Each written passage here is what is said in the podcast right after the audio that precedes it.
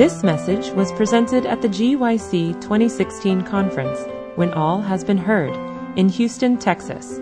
For other resources like this, visit us online at www.gycweb.org. Good evening, everyone. I trust that the Lord blessed you today. Amen. What a blessing it is to be at GYC. I know that the Lord has a blessing in store for each one of us, and I'm glad that I could be part of that blessing with you this evening. We are here to study the Word of God, and so I'm going to invite you to bow your heads with me as we start with a brief word of prayer.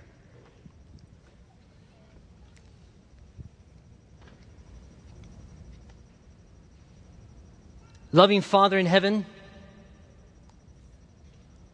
we thank you, Lord, that we can come into your presence tonight with our Bibles in our hands, knowing that we serve a God who wants to speak to us. And Lord, that's all we ask for tonight. Send your Holy Spirit. Thank you, Lord, for we ask it in Jesus' name. Amen. I want you to imagine with me tonight that everybody here in this room represents the Seventh day Adventist Church. So, all of us here this evening represent the over 19 million members of our church. Now, what I want you to do is quickly look to the person on your left hand side. Okay, good. Now look to the person on your right hand side. Okay, great. Now look to the person next to the person on your left. Got that? Okay. According to a study that was done of over 18,000 Seventh day Adventists, young people, only one in the four of you in your group, yourself and the three other people that you just looked at, believe in a distinctive doctrine of the Seventh day Adventist Church. Only one in four of you be- would believe in that distinctive doctrine. According to this study, one in four Seventh day Adventist young people believe in the doctrine of the investigative judgment. One in four Seventh day Adventist young people, according to the study, believe in the distinctive doctrine of the investigative judgment. Now, that's particularly alarming in light of some advice and counsel that we have from the pen of inspiration in the book Great Controversy, page 488, where the servant of the Lord says, the subject of the sanctuary and the investigative judgment should be clearly under, understood by the people of God. What should be clearly understood? The understanding of the sanctuary and the investigative judgment. She goes on and she says this All need a knowledge. How many need a knowledge? All need a knowledge for themselves of the position and work of their great high priest. Yet, studies reveal only one in four Seventh day Adventist young people believe in the doctrine of the investigative judgment. There is a loss of their identity. I'll be quick to say, though, that, that many of these people probably have not cognitively or willingly rejected that doctrine, but most of them have probably not been educated on this wonderful truth. Perhaps they didn't learn it when they had their uh, baptismal class or their, their Sabbath school class or in class in school or something like that. They are not willingly ignorant, I might say. Perhaps some of you here this evening know people who have left this great denomination because of this teaching. Maybe you are, you yourself have grappled with its biblical significance in your own life. And this evening, I want to share with you that I believe unequivocally that the doctrine of the investigative judgment is biblical. Where did this doctrine come from? Was it something that just was conjured up in the minds of early Advent believers in an attempt to cover over the seemingly the seeming mistake of the great disappointment of October 22, 1844. Where did this doctrine of the investigative judgment come from? Is it something that came from the pen of Ellen White and, and is a doctrine of hers? Where did, perhaps the reason why this has been rejected is because it is a doctrine of Ellen White and not a doctrine of God's Word. Again, I submit to you tonight from my personal study. And I'm not suggesting that you take my study as your study. But from my personal study, I believe unequivocally that the doctrine of the investigative judgment is biblical. Amen? Amen? There's no question about it in my mind. Coming in as fundamental belief number 24, the doctrine of the investigative judgment formed the foundation of our faith since the mid 1800s, with the genesis of the term investigative judgment first being used in 1856 by an, an Adventist evangelist by the name of Elon Everts. Shortly after that, about a month later, James White adopted the same term, and it became a very uh, common theological expression that that you and I are familiar with today.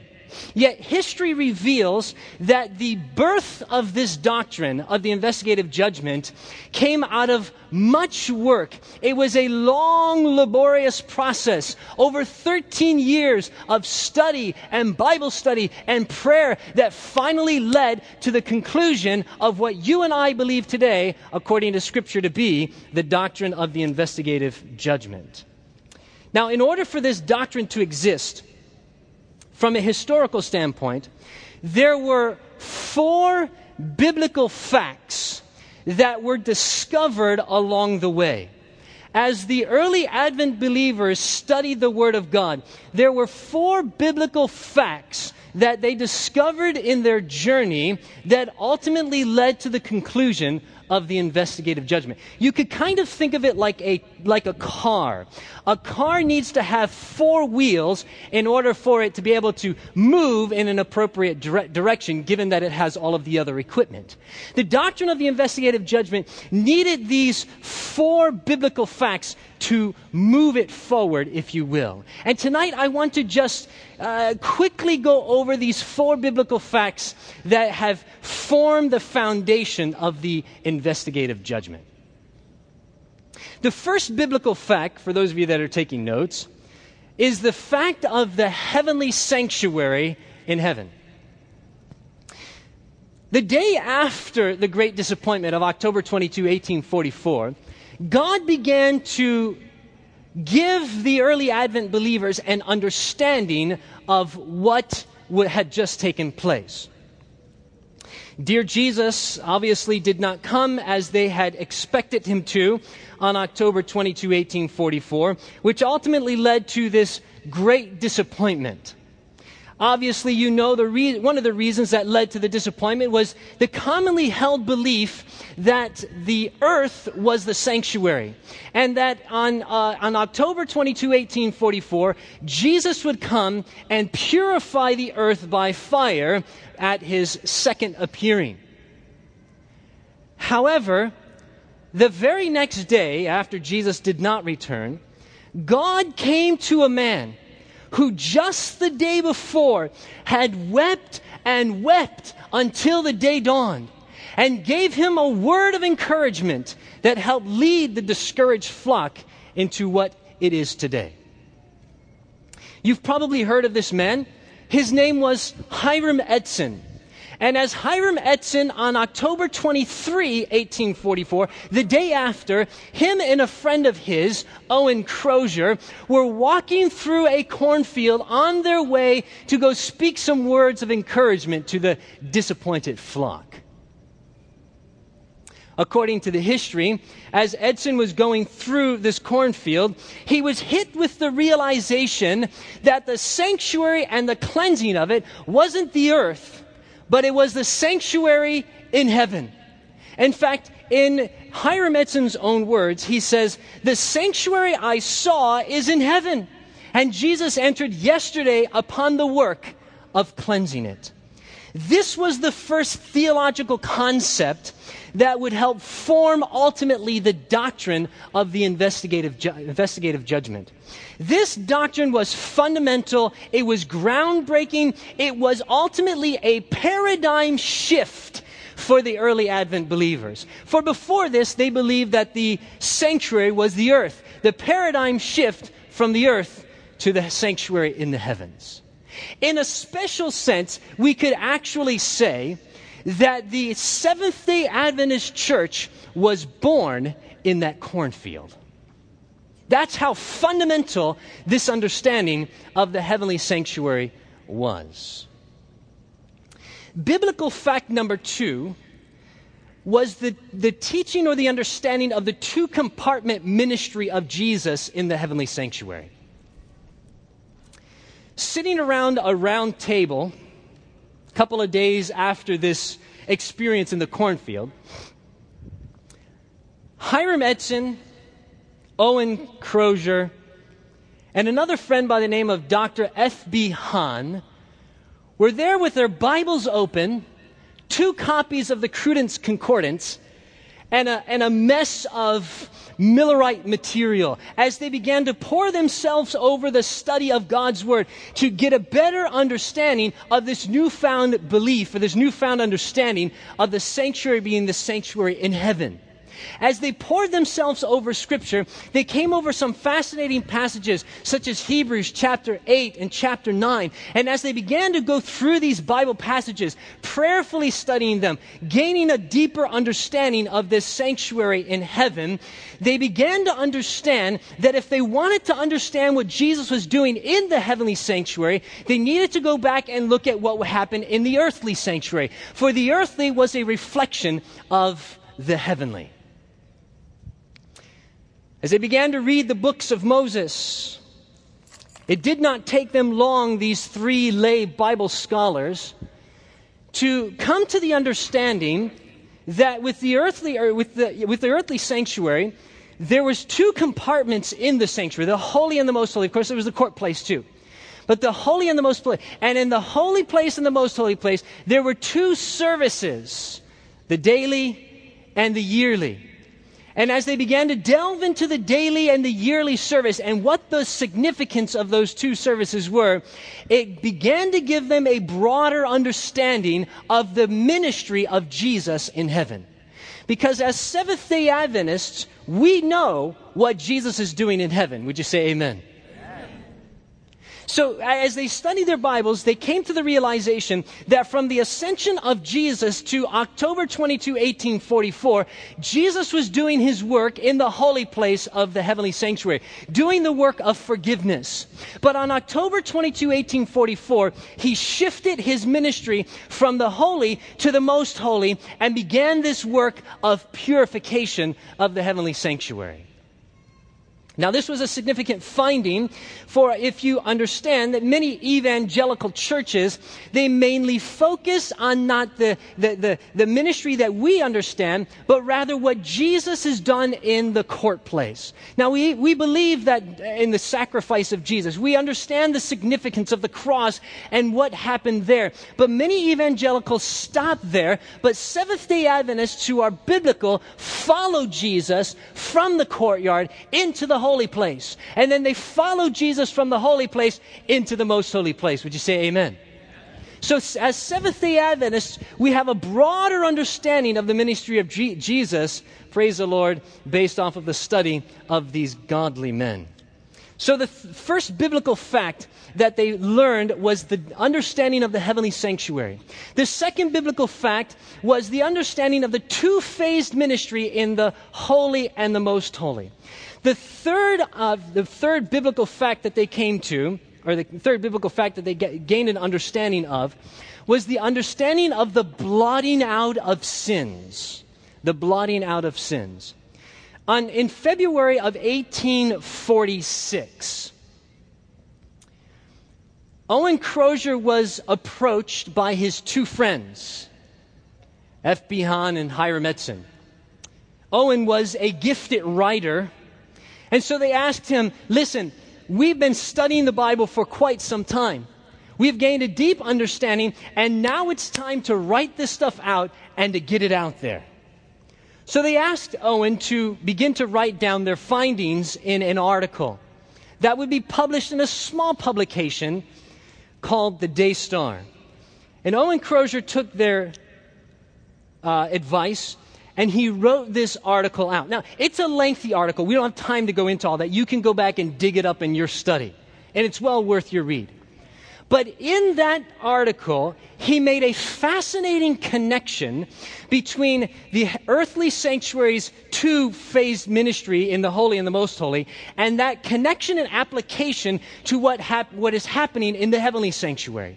And this is what Owen Crosier said in his article in the Day Star. He said, The atonement which the priest made for the people in connection with the daily ministration was different from that made on the 10th day of the seventh month or on the Day of Atonement.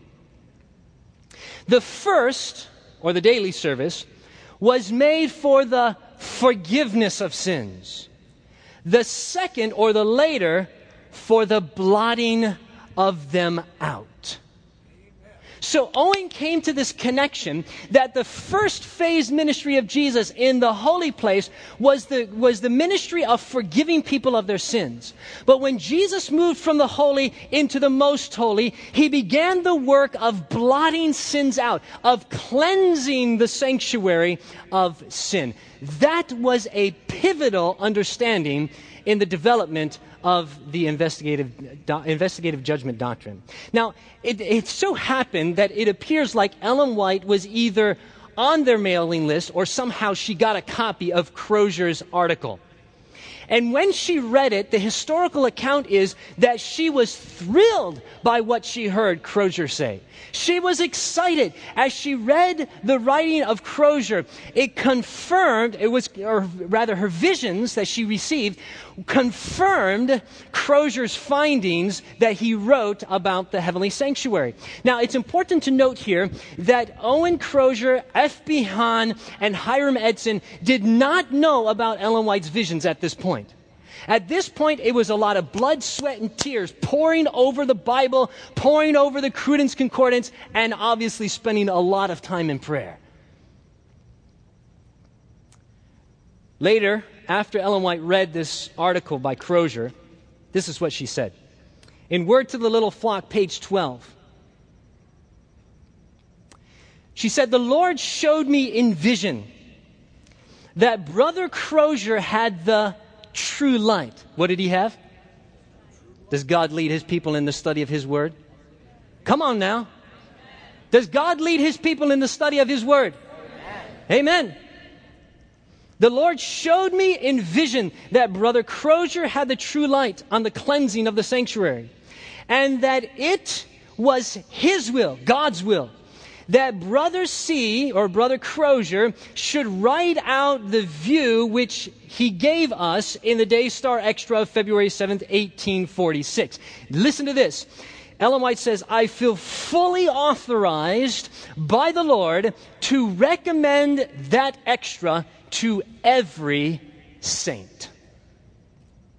Full, endor- full endorsement of what uh, Crosier wrote in that article. Now, the uh, doctrine of the blotting out of sins in the heavenly sanctuary was another truth. It was one of the four truths that led to the ultimate conclusion of the investigative, ju- investigative judgment.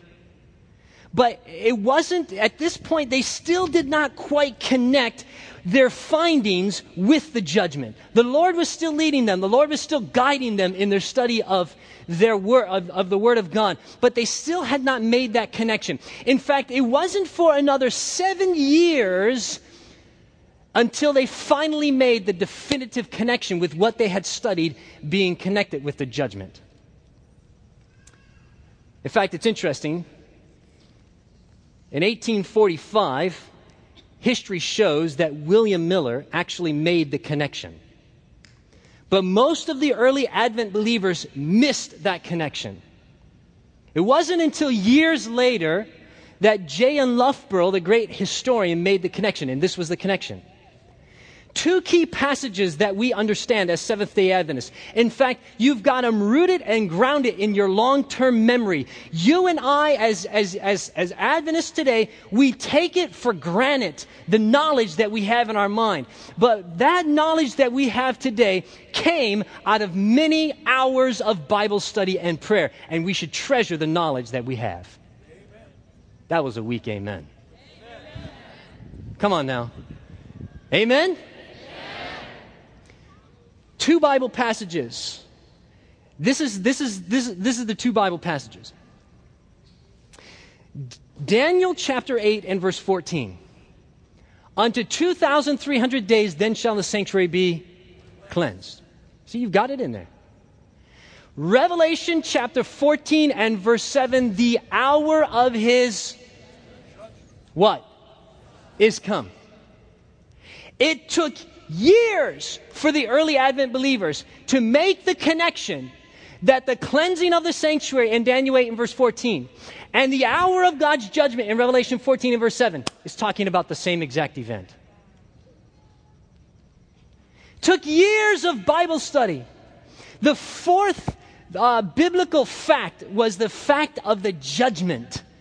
And when they finally had all of these pieces and these ingredients put together, they were able to come to the conclusion that on October 22, 1844, Jesus entered in to the work of the investigative judgment. It was a long process that led to this conclusion. This brief analysis of the history of the development of this doctrine, I don't want you to miss this point, came out of much Bible study and prayer. Where did it come from? Much Bible study, years of Bible study and prayer, pouring themselves over Scripture. Listen, Today, we are lazy when it comes to studying God's Word. These brothers and sisters back in the day, they would spend countless hours, and they didn't have the fancy equipment that we have today. They didn't have a, com- a computer. They, didn't, they weren't able to do a word search and all that kind of stuff. All they had was the Bible and the Cruden's Concordance and the Holy Spirit. And that's all you need to study God's Word. Come on now. I don't want you to miss this point. The doctrine of the investigative judgment was birthed out of Bible study. The doctrine of the investigative judgment, if you forget everything that I've said this evening, don't forget this.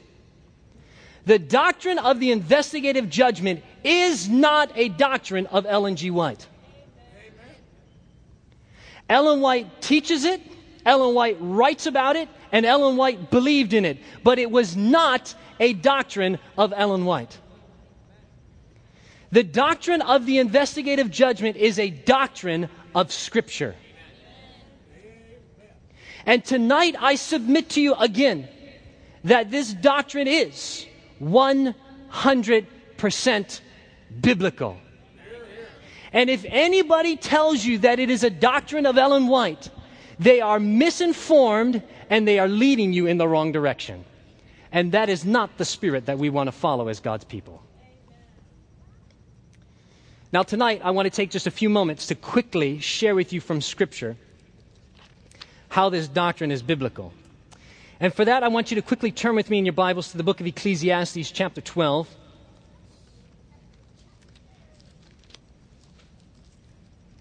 Ecclesiastes chapter 12, verses 13 and 14. Again, this is another passage that we have rooted in our minds, in our long term memory. Bible says this, Ecclesiastes chapter 12 verses 13 and 14. Let us hear the conclusion of the whole matter.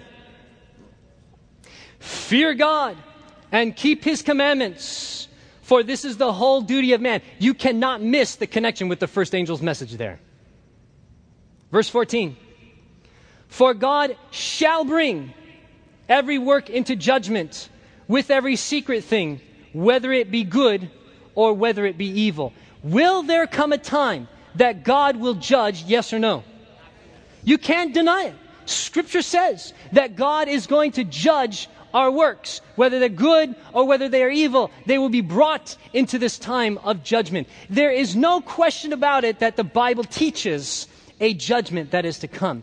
And by virtue of a judgment, there must exist an investigation.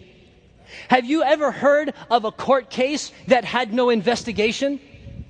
By its very existence, uh, the concept of a judgment, by its very existence, there is an investigation into the evidence so that a decision can be made. So when the Bible introduces this idea of a judgment, it's already assumed that there's going to be an investigation into the evidence, and Solomon tells us what the evidence is the good and the bad works. I want to pose to you two questions tonight, and I'm going to do my best to answer them in the time that I have. Two questions. When does the doctor or when does the investigative judgment take place? And who is the investigative judgment for?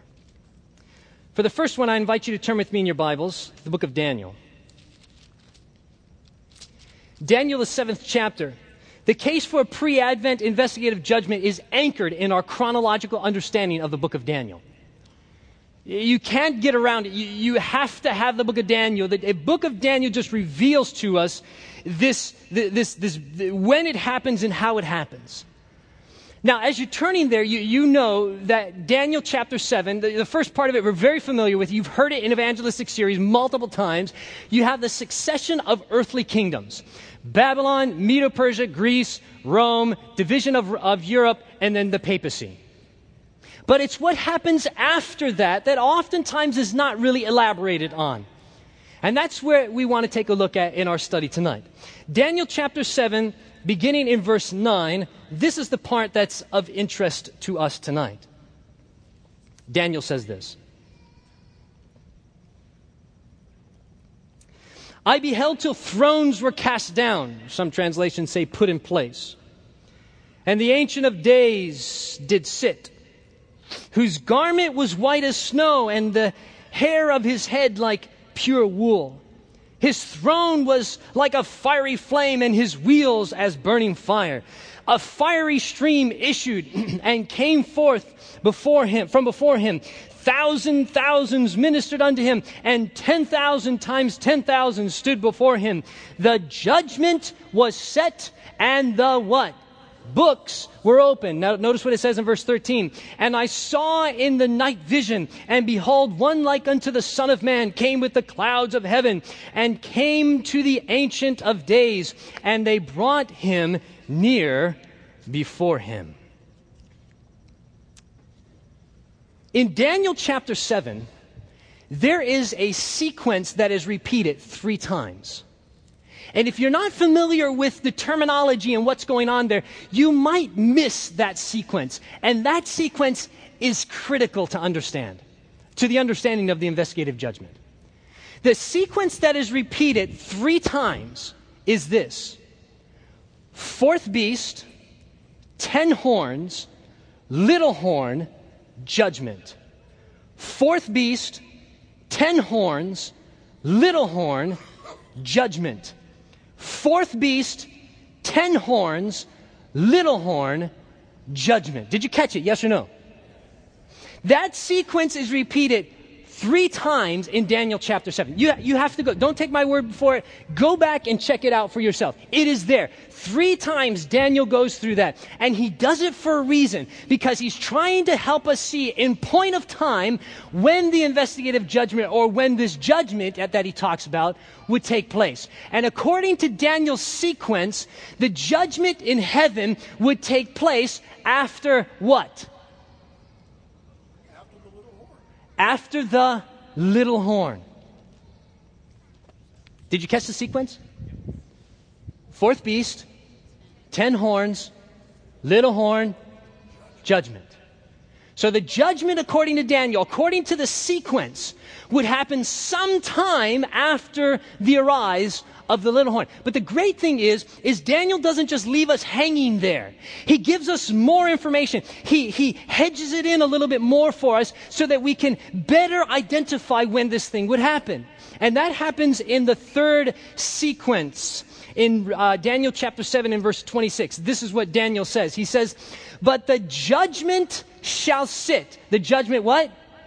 Will sit. And they shall take away his, or the little horn, the Antichrist's dominion, to consume and to destroy it unto the end. So now what Daniel does is he says, listen, not only is the judgment happening after the arise of the little horn, but now he tells us that it's going to happen before its demise. So he says the judgment happens after the arise of the little horn, but before its demise. Did you catch that? Happens before the arise of the little horn, or after the arise of the little horn, but before its demise. Now, according to Paul's writings in 2 Thessalonians chapter 2, Paul tells us when it is that the little horn will be destroyed. Notice this, just jot it down in your notes really quickly here. Second Thessalonians chapter 2, verse 8, the Bible says this, And then shall that wicked, or the man of sin, the Antichrist, be revealed, whom the Lord shall consume with the spirit of his mouth, and shall destroy, finish it for me, with the brightness of his coming. What do we call his coming?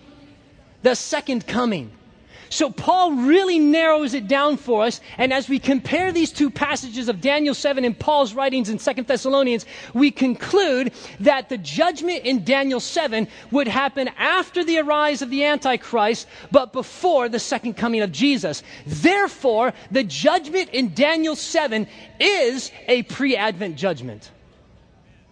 Come on, somebody say amen. amen. Listen, we don't follow cunningly devised fables. We don't listen to the teachings of men. If you don't understand this, Ellen White tells us everybody should have a clear understanding of the investigative, investigative judgment. And if you don't have a good understanding of it, I appeal to you tonight. When you get home, make it your study. Because this is what's going on in heaven right now.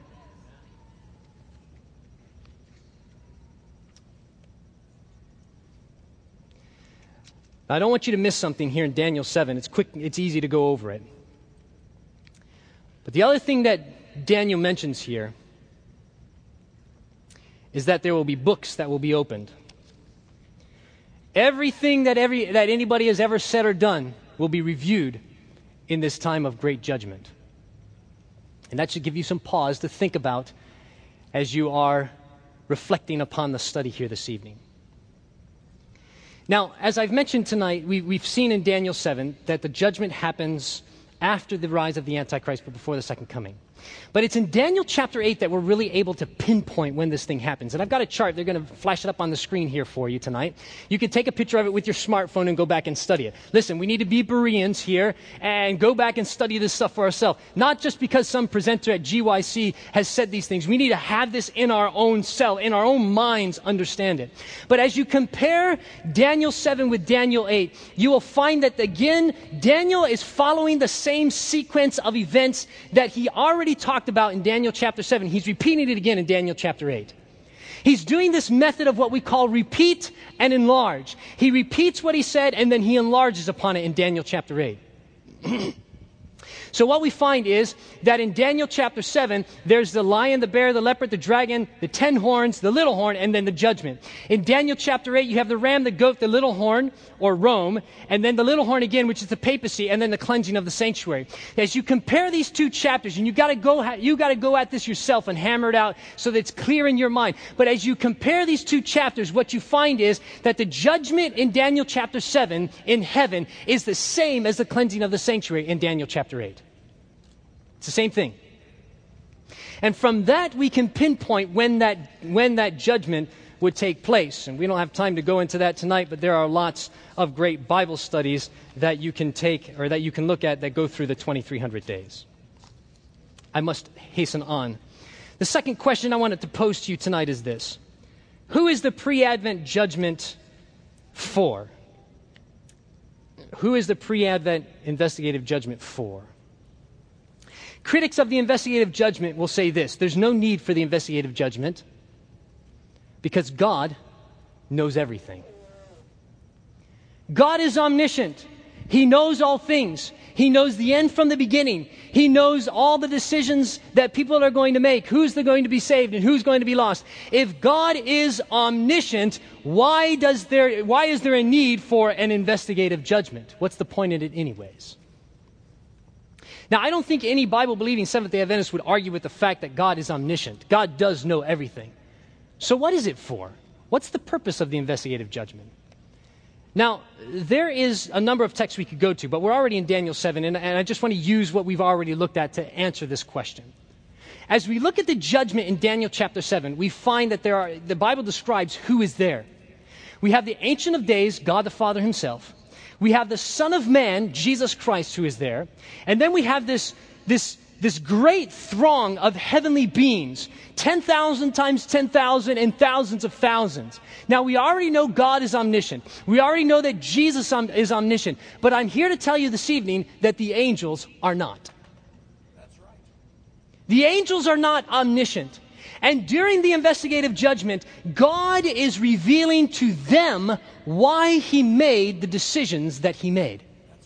He's showing them the records of why he has chosen certain individuals uh, to be saved based on the evidence, not arbitrarily, but based on their evidence, and why others have been lost. And this is why we have statements like this in Revelation chapter 3 and verse 5 where the Bible says, "And he that he that overcometh the same shall be clothed in white raiment, and I will not blot out his name out of the book of life. Listen to this. But I will confess his name before my Father and before the angels. Luke chapter 12 and verse 8, Jesus says this, Also I say unto you, whatsoever, or whosoever shall confess me before men, him shall the Son of Man also confess before the angels of God. The investigative judgment does not decide who will be saved or who will be lost. The investigative judgment reveals why God made the decisions that he made. Listen to me carefully. God has to show these heavenly beings that there is a group of people in Houston, Texas, who have been so thoroughly transformed into his image that although they at one point were infected with sin, they have so much the atmosphere of heaven in them that they are safe to bring into the kingdom of heaven. God has to show. Listen, the angels are not interested in seeing Lucifer's story repeated again. And they want to see us saved just as much as God wants to see us saved. But God wants, to, wants them to be convinced that yes, there are young people in Houston, Texas who are so serious and dedicated to God that they are like Enoch. They walk with God day after day. They live in the presence of God. They live for Him. They breathe for Him. They work for Him. Everything in their life is revolving around God and His soon coming. And God wants to show the angels that these people are safe to take into heaven without tarnishing the atmosphere of heaven. The question is will I be one of them?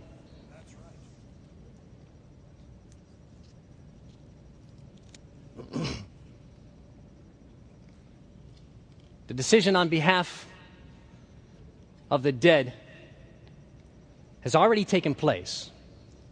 When man dies, his destiny is already decided. But for those of us that are still alive, that destiny is yet to be made. It's unequivocal. The Bible tells us in Acts chapter 17 and verse 31 that God has appointed a day in which He will judge the world. And that includes you, and that includes me. God has appointed a time in which He will judge the world. And Peter brings it home even more. In 1 Peter chapter 4 and verse 17, he says, For the time is come that judgment must begin at the house of God. Every man, every woman, every boy, every girl, rich, pre, rich, poor, free, bond, everybody who's ever existed in this world who has professed the name of Jesus is the house of God. And the Bible tells us that judgment will start with them. God reached back into the recesses of history and started with the very first man at the, uh, at the beginning of the investigative judgment in October 22, 1844. And since then, it has progressed through time, and we know not when it will switch from the judgment of the dead to the judgment of the living. And that, my young friends, should give you pause in your life.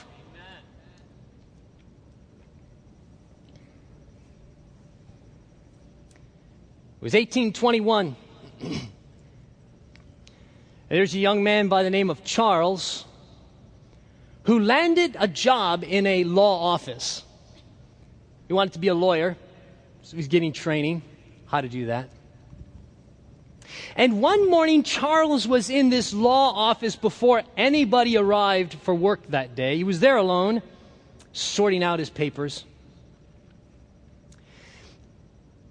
And as he was sitting there in the quietness of his office, the Lord started speaking to him and asking him some questions. Charles, what are you going to do after your training? What are you going to do after your schooling? He said, Well, I suppose I'll start my own law office and start practicing law. And then what? Well, I suppose I'll make a lot of money and get rich. And then what? Well, I guess I'll, I'll retire and en- enjoy my wealth. Sounds like today's society, doesn't it? And then what? I suppose I'll die. And then what? And it hit him like a lightning bolt. And then the judgment. Instantly, text flashed through his mind from his childhood that God has appointed, uh, that it is appointed unto man once to die and afterwards the judgment. Instantly, Charles leapt out of his chair. He ran out of the front door of his law office and he ran down the road for a half a mile until he found a grove of trees. And there he went into that grove of trees and he had it out with God. He knelt down on his knees and he was determined that he would not leave until he had peace with his Creator. After the long struggle, that evening, Charles found that peace. He surrendered his will to God. He came out of that grove of trees a different man, not ambitious after worldly fame and wealth and prosperity, but ambitious to be a servant of God. Charles went into that grove a lawyer. After a day of prayer and wrestling with God, he came out of that grove, the mighty evangelist and revivalist who served the Lord for 50 years, Charles Finney. Leading untold multitudes of people to the Lord and to, the, and, to, and to Jesus to give their hearts to Him. He went into that grove a lawyer. He came out of that grove a worker for God. And brothers and sisters, I want to tell you tonight, you might do well to go into a grove of woods and have it out with the Lord for a day in prayer. God might change the entire trajectory of your life. You might think you're going in this direction, and God says, Nah, I don't want you to go that direction. This is the way I want you to go. Yeah, you want to get wealthy. You want your education. You want all the fame, all the popularity, all that kind of stuff. Yes, you want that, but I have something better for you. Yes, you want wealth here on this earth, but I want you to lay up treasures in heaven where moth does not corrupt and where thieves do not break through and steal. You might do well to have it out with the Lord in the grove of woods sometime because He might change the course of your life. Your life may never be the same. Maybe when you think about the judgment, you tremble at the thought that everything that I've ever done, everything that I've ever said, everything that I've ever thought, is documented in heaven. We don't like to feel uncomfortable. And so we tend to push these kinds of thoughts out of our mind. And we keep ourselves busy doing other things, uh, even ministry. As long as we can soothe that mind. But I want to take you over tonight and the next two nights, and I want you to look right into the investigative judgment. Bible tells us about a man who, when he heard about the judgment, he trembled. You've heard about him. Paul, in the book of Acts, was standing before this mighty man, Felix. And the Bible tells us in Acts 24, verse 25, that as Paul reasoned of righteousness, temperance, and judgment to come, Felix trembled. Now, here's the amazing thing to me about this Bible passage Felix trembled at the thought of a future judgment. Yet you and I today are living in the hour of God's judgment. It is not future anymore, it is current, and we would do well to think about that. Trembled, Bible says. And he told Paul, he said, Go thy way for this time when I have a convenient season, I will call for thee. Inspiration tells us in the book Acts the Apostles that Felix never was to receive another call from God. We're not guaranteed tomorrow, but we do have right now. And God is wanting to reach into the depths of your heart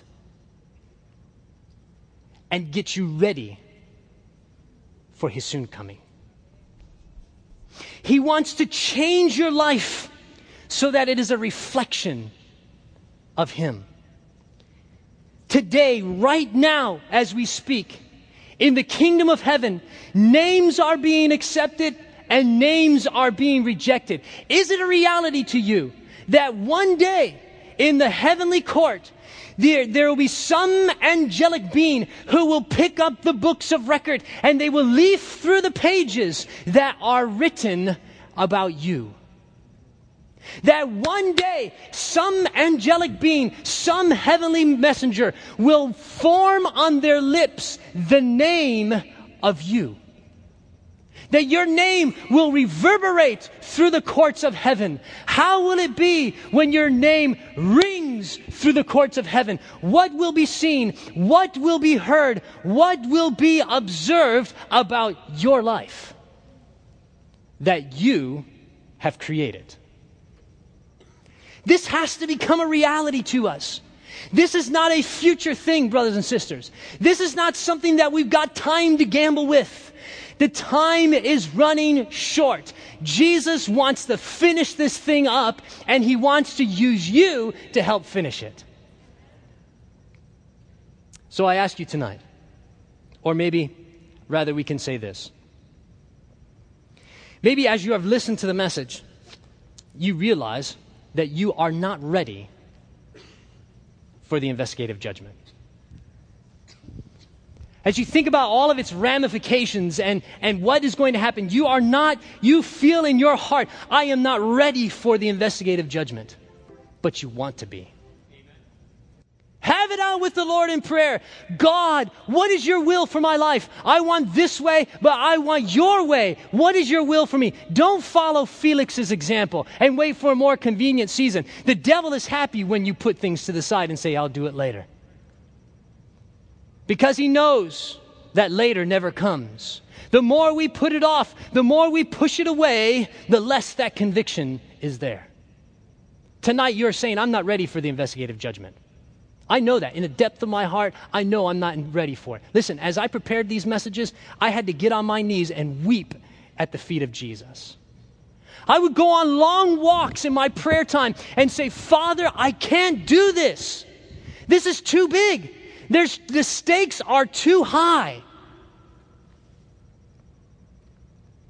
Have it out with God in prayer.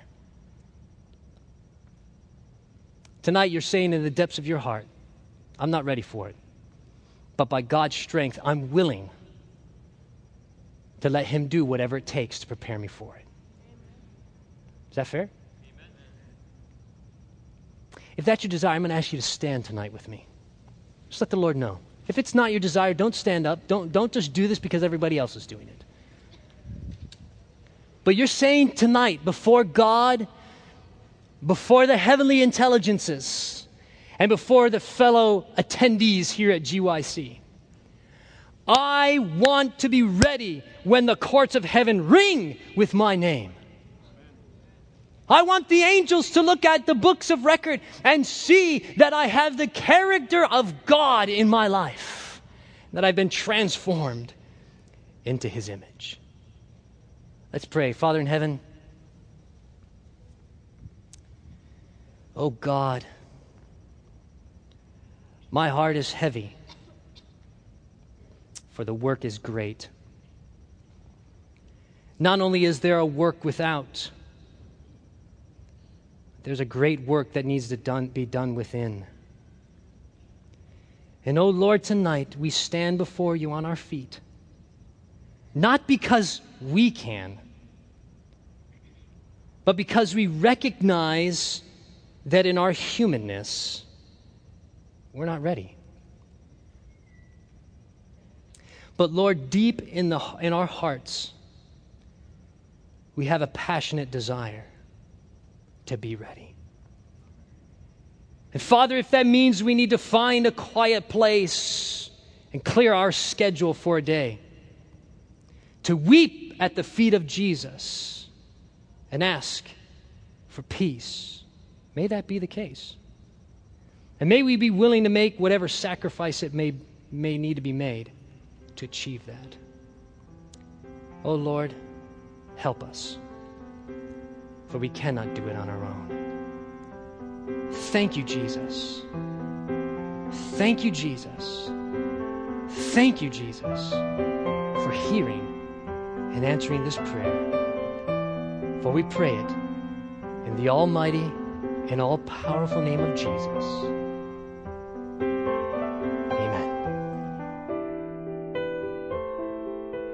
This message was presented at the GYC 2016 conference, When All Has Been Heard, in Houston, Texas.